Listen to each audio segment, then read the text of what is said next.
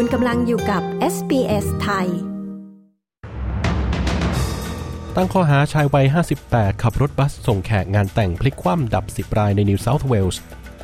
ตำรวจเวสเทิร์นออสเตรเลียเตรียมตั้งข้อหาชายวัย 23 ขับรถชนตำรวจขณะจับกลุ่ม อดีตนายกอิตาลีซิลวิโอเบร์ลุสโกนีถึงแก่อสัญญกรรมด้วยวัย 86 ปี ติดตามสรุปข่าวรอบวันจาก SBS ไทย 12 มิถุนายน 2566 กับผมตินรวัตรบัญญัติครับ คนขับรถบัสคนหนึ่งถูกตั้งข้อหาจากเหตุรถพลิกคว่ำเมื่อคืนวันอาทิตย์ที่ผ่านมา ซึ่งฆ่าชีวิตผู้โดยสารที่เป็นแขกร่วมงานแต่งจำนวน 10 คน และมีผู้บาดเจ็บเป็นจำนวนมาก ชายวัย 58 ปีจากเมืองเมดแลนด์กำลังเผชิญข้อหา 10 กระทง ซึ่งรวมถึงข้อหาขับรถอันตราย อันเป็นเหตุให้เกิดการเสียชีวิต ขับรถในลักษณะที่เป็นอันตรายและขับรถอย่างประมาท ซึ่งเป็นเหตุให้เกิดการเสียชีวิต ก่อนเกิดเหตุรถบัสคันดังกล่าวกำลังเดินทางกลับจากงานแต่งงานในภูมิภาคฮันเตอร์แวลลีย์พร้อมแขกที่มาร่วมงาน 35 คน ก่อนที่รถบัสคันดังกล่าวจะประสบเหตุพลิกคว่ำเมื่อเวลาประมาณ 23นาฬิกา30 นาทีของคืนวันอาทิตย์ที่ผ่านมาบริเวณวงเวียนใกล้กับทางลงทางหลวง Hunter Expressway ในเมืองเกรธารัฐนิวเซาท์เวลส์เจ้าหน้าที่ยังคงปิดล้อมบริเวณจุดเกิดเหตุ ขณะที่เจ้าหน้าที่นิติวิทยาศาสตร์กำลังดำเนินการตรวจสอบพื้นที่ ส่วนเจ้าหน้าที่จากหน่วยต่างๆ ต้องเผชิญกับภารกิจที่ท้าทายในการระบุหาและเคลื่อนย้ายผู้เสียชีวิต ทั้งนี้ชายคนดังกล่าวถูกปฏิเสธการประกันตัว โดยมีกำหนดขึ้นศาลท้องถิ่นเซสน็อกในวันพรุ่งนี้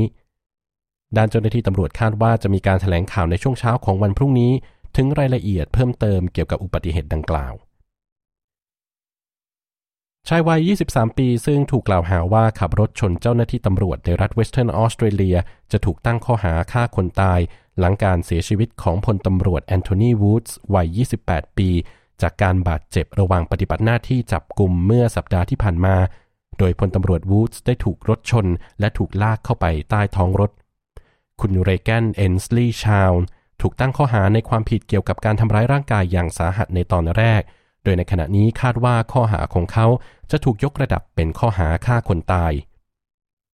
ด้านผู้บัญชาการตำรวจรัฐเวสเทิร์นออสเตรเลียคุณโคลแบลนช์ได้ถ่ายทอดแถลงการณ์จากครอบครัวของพลตำรวจวูดส์พร้อมแสดงความเสียใจต่อการสูญเสียคุณแอนโทนีอันเป็นที่รัก โดยทางครอบครัวระบุว่าเขาเป็นสามีผู้อุทิศตน เป็นลูกชาย พี่น้องและลุงผู้เป็นที่รัก ที่ถูกพรากจากโลกนี้เร็วเกินไป ความเจ็บปวดของครอบครัวในเวลานี้เกินกว่าจะบรรยายได้ ผู้บัญชาการตำรวจรัฐเวสเทิร์นออสเตรเลียยังระบุอีกว่าจะมีการจัดพิธีศพให้กับพลตำรวจวูดส์ตามธรรมเนียมตำรวจอย่างเต็มรูปแบบ และจะมีการลดธงชาติลงครึ่งเสาที่สถานีตำรวจทุกแห่ง ทั่วรัฐเวสเทิร์นออสเตรเลียขณะที่ผู้ต้องหายังคงถูกคุมขังอยู่ และมีกำหนดขึ้นศาลอีกครั้งในวันที่ 7 กรกฎาคมนี้ เป็นครั้งแรกในประวัติศาสตร์ที่ผู้หญิงมีจำนวนมากกว่าผู้ชายในรายชื่อเกียรติยศ ของผู้ได้รับเครื่องราชอิสริยาภรณ์ Order of Australia เนื่องในโอกาสวันหยุดเฉลิมพระชนมพรรษาของกษัตริย์ชาร์ลส์เป็นครั้งแรกในปีนี้ โดยในบรรดาชาวออสเตรเลีย 1,200 คนในรายชื่อเกียรติยศ มีมากกว่าครึ่งหนึ่งเป็นผู้หญิง ซึ่งรวมถึงบุคคลที่มีชื่อเสียง อย่างอดีตรองกัปตันฟุตบอลหญิงทีมชาติมาทิลดาส คุณโมยาดอต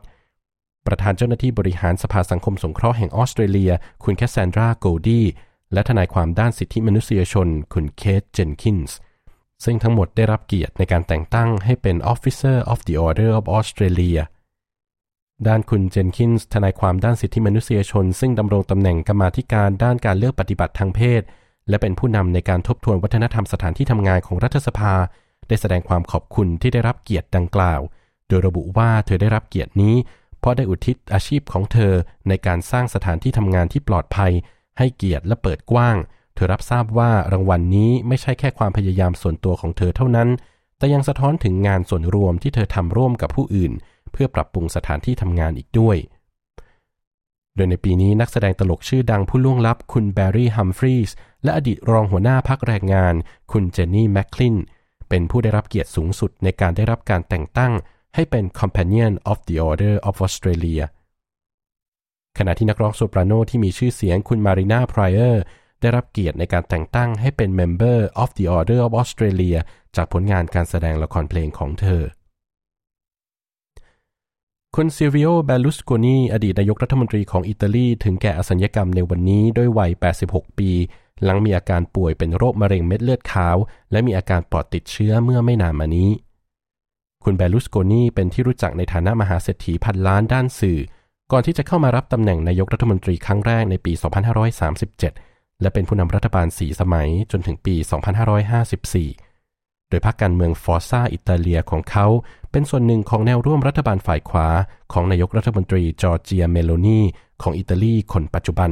แม้ว่าตัวเขาเองจะไม่ได้มีบทบาทในรัฐบาลก็ตาม ทั้งนี้สื่ออิตาลีรายงานว่าคุณเบลุสโกนีเสียชีวิตที่โรงพยาบาลซานราฟาเอลในเมืองมิลาน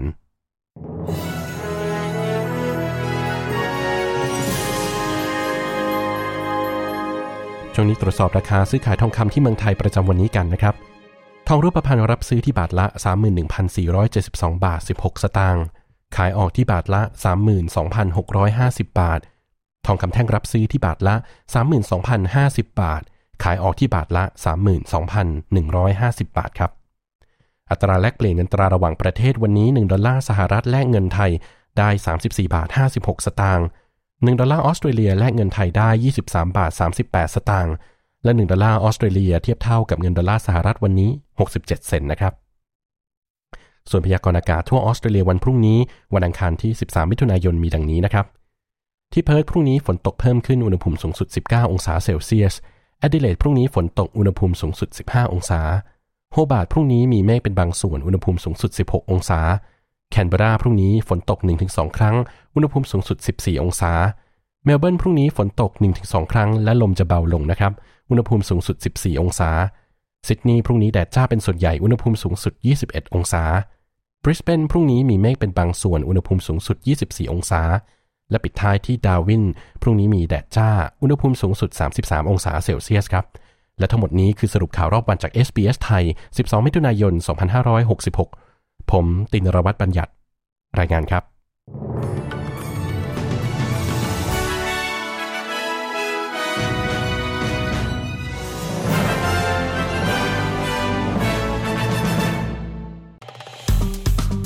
กดไลค์ แชร์ และแสดงความเห็นไป follow SBS ไทยทาง Facebook